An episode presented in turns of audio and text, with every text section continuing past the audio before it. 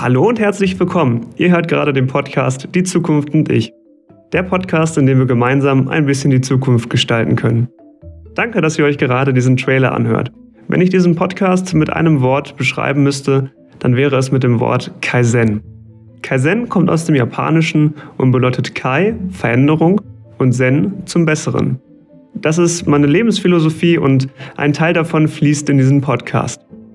Wenn ihr also auch Bock auf die Zukunft habt, auf die wir alle zusteuern, dann seid ihr hier genau richtig.